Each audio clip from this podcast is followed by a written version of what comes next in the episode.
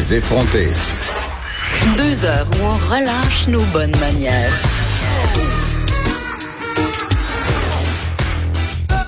Cube Radio. C'est la semaine de la santé mentale et bon, euh, on le sait pour les personnes qui sont aux prises avec des troubles alimentaires, euh, ça peut devenir très très challengeant en bon français que ce confinement. D'ailleurs, euh, on parle tout de suite avec Jérôme Tremblay, coordonnateur clinique chez ANEB. Bonjour Monsieur Tremblay. Bonjour, Mme Peterson. Quand même, c'est assez préoccupant les chiffres qui sont sortis là, une augmentation fulgurante de personnes qui se tournent vers votre service texto depuis le début de la crise. Oui, effectivement, mais avec bon, avec le confinement, euh, ça a occasionné bon l'arrêt de nos groupes de soutien également. Donc, il fallait ah euh, réussir à pallier d'une certaine manière en offrant plus de services en ligne. Puis, bon, euh, heureusement, les gens l'utilisent, mais on voit que surtout dans cette période-ci, il y a une forte augmentation puisque, bon, les gens se retrouvent confrontés à leurs démons dans cette période de confinement-là où ils n'ont que ça à penser finalement. Bien, confrontés à leurs démons, euh, M. Tremblay, puis j'ai envie de dire aussi confronté peut-être à ce qui se dit sur les médias sociaux. Il y a eu beaucoup de messages euh, par rapport euh, à la nourriture depuis le début de ce confinement-là. D'un côté, tu as les gens vraiment craqués qui font du pain, qui font toutes sortes d'affaires puis qui se garochent dans le comfort food. Et de l'autre bord, tu as toutes sortes de coachs et de personnes qui vont de messages vraiment culpabilisants par rapport euh, au fait d'engraisser en confinement, au fait de s'avancer vers l'été avec une shape qui n'est pas le beach body. Ça, ce sont tous des messages qui peuvent être très, très, très confrontants pour des personnes qui sont aux prises avec des troubles alimentaires. Ah, effectivement, c'est vraiment un phénomène qu'on observe en ce moment, euh, comme vous l'avez mentionné, de, de, rentabiliser son temps. Là, on est, euh, on est confiné, on n'a pas grand-chose à faire, mais rentabilisons notre temps. Puis c'est ce que les réseaux sociaux. Ben, il y a des bons messages, mais il y a, aussi justement les messages que vous avez mentionnés. Là, de faire de l'exercice, c'est important de retrouver son corps pour l'été. Puis ça, c'est des trucs qui sont très très confrontants pour quelqu'un qui souffre d'un trouble alimentaire. Puis c'est très culpabilisant également. On s'empoche. Mm sais, on sent que on correspond pas. Euh, tu puis les gens passent beaucoup plus de temps aussi sur Instagram. Là, sont confrontés à des images de corps un peu retouchés et réalistes. Donc tout ça mis ensemble, plus un frigidaire, puis un garde-manger à, à proximité, ça peut donner un mélange assez explosif.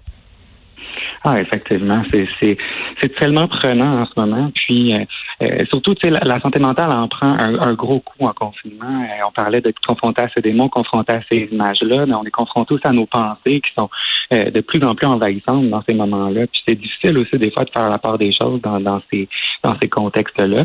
Puis c'est sûr que tu sais, je pense que c'est un bon moment d'inviter les gens justement à voir ben, qu'est-ce qui me rend, euh, qu'est-ce qui m'affecte le plus justement sur ces réseaux sociaux-là, puis quel, compte est-ce que je devrais suivre ou ne plus suivre pour me faire du bien euh, dans une période comme celle-ci, par exemple? Oui, puis euh, évidemment, euh, quand même, euh, vous avez mis en place une initiative. Je pense que c'était hier. Vous avez invité des personnalités publiques à participer à un défi parce que je pense que de plus en plus, c'est de moins en moins tabou les troubles alimentaires quand même. Donc, ils ont été plusieurs à partager. C'était un truc avec des bas. Là. Je suis pas trop sûre que j'ai compris. Là, pouvez-vous nous l'expliquer? Oui, ben en fait, justement, c'était la campagne qu'on appelle Abat les troubles alimentaires. Donc, c'est vraiment dans le but de d'en faire parler c'est vraiment un, jeu de mots avec les bas. C'est pas dans, dans, dans l'optique de dire on veut mm. les, enrayer, on veut pas culpabiliser personne de ça, mais c'est plus de dire ben, on va prendre cette opportunité-là, montrez-nous vos bas les plus funky, montrez-vous vos bas préférés, puis expliquez-nous pourquoi c'est important dans le confinement de parler de troubles alimentaires, puis de sensibiliser la population à ça. Euh, c'est un, problème dont les gens souffrent en silence excessivement. Donc, euh, ben on oui. est vraiment content en fait de la réponse. C'est ben les gens qui ont participé et puis, euh, juste pour donner quelques statistiques au niveau de votre clavardage individuel, euh, vous avez vu une augmentation de 72% Au niveau des clavardages de groupe, 57% Donc, vraiment, ce sont des chiffres qui parlent. Juste redonner le numéro, peut-être, si on a besoin d'aide par texto. Monsieur Tremblay, un 800 630 0907 Et c'est toujours possible de visiter votre site web aussi à anebados.com. Jérôme Tremblay, coordonnateur clinique chez ANEB Québec allons tout de suite parler à quelqu'un qui euh, s'est battu et se bat encore parce que je pense qu'on s'en sort euh, jamais vraiment des troubles alimentaires euh, et qui a témoigné quand même récemment sur son rétablissement. Parlons avec Pierre-Alexandre Guernon. Bonjour Pierre-Alexandre. Salut Geneviève. Écoute, bon, je pense que c'est clair pour tout le monde, là, souffrir de troubles alimentaires et être poigné chez soi en confinement, ça peut devenir excessivement confrontant. Toi, comment tu as vécu ton confinement jusqu'à présent? Euh, pour ma part, je suis très chanceux. C'est, euh, je suis accompagné, j'ai une conjointe puis qui m'aide là-dedans. Puis j'ai, j'ai, je peux dire que j'ai vaincu le, trouble alimentaire depuis quelques années, mais c'est un combat que j'ai mené là dix ans là, solide là, à me battre contre moi-même un peu là, euh, sans énergie parfois. Puis euh, je peux comprendre, là, euh, je comprends en fait très bien les, les personnes qui vivent avec l'anorexie puis la boulimie là, en temps de crise, en temps d'isolement social, en temps de peur généralisée, d'anxiété. C'est des un environnement qui est pas évident pour pour bien des gens là, qui vivent.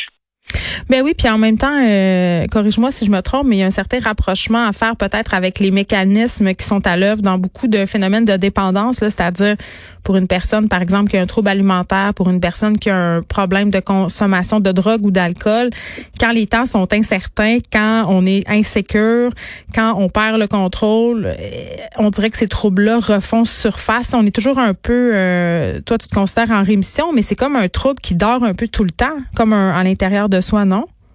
Exact, exact. Puis euh, comme vous l'avez dit, c'est c'est un trouble qui peut s'apparenter à d'autres dépendances. Euh, pour l'anorexie puis la boulimie, euh, c'est une combinaison, un cocktail de, euh, mm. de génétique puis de culture, d'environnement social.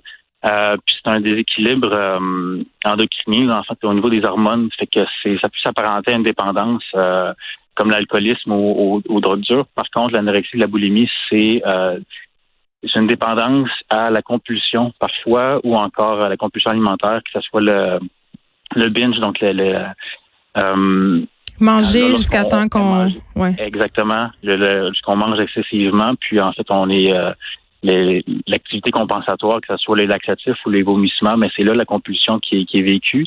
Euh, donc ça s'apparente énormément là à, l'alcoolisme puis à, à la vue de drogue parfois mm. puis même la restriction quand on parle d'anorexie c'est c'est très, très euh, ancré dans notre système, là, dans, dans, un débalancement hormonal chez des personnes qui le vivent. Puis euh, c'est euh, c'est très difficile de, de, le comprendre. Puis c'est pour ça aussi qu'on parle de, santé mentale. C'est la semaine de santé mentale au début mai. Mm. C'est c'est tout, est, est, explicable avec un un peu de pédagogie, mais surtout c'est de comprendre que une personne qui vit un trouble de, de, comportement alimentaire, ça vient surtout d'une génétique puis d'un d'un background qui fait que finalement, ben ces, euh, ces, troubles-là sont aussi euh, néfastes, sinon encore plus. C'est prouvé que la l'anorexie, la boulimie, c'est les, les, troubles mentaux qui viennent d'un plus gros taux de, de mortalité. C'est sûr que la mortalité, c'est pas le, le, suicide parfois, mais c'est souvent les, euh, les, les, effets néfastes à l'anorexie, à, la boulimie. C'est pas le même genre de mort.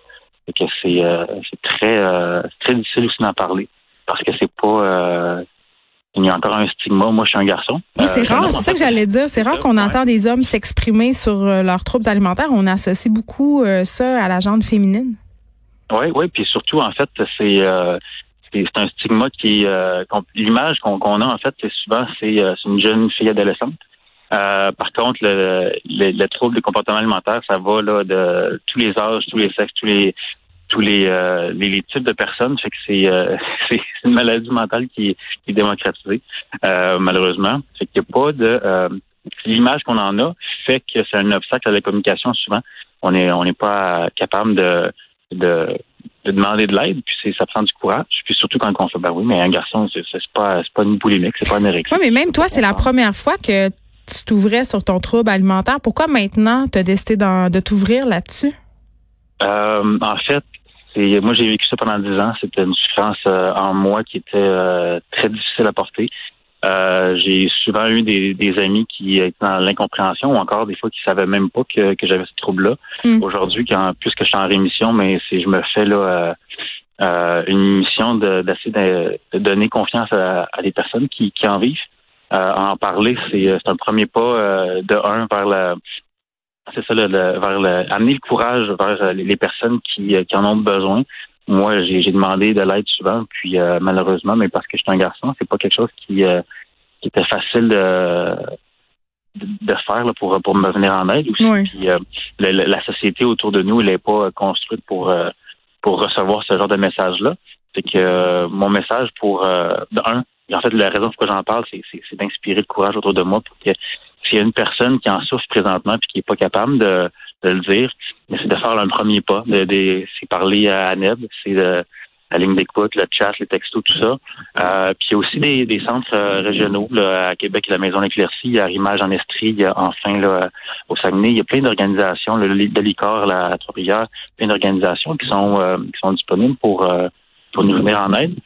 mais ça prend une dose de courage. Ça prend, faut en parler. Oui, puis il faut en parler. Puis je pense que le support social, surtout en période de confinement, c'est une chose très, très importante. Pierre-Alexandre Garnon, merci. Pierre-Alexandre qui est rétabli d'un trouble alimentaire et qui nous parlait aujourd'hui euh, de cette rémission. Merci beaucoup de nous avoir parlé. Merci.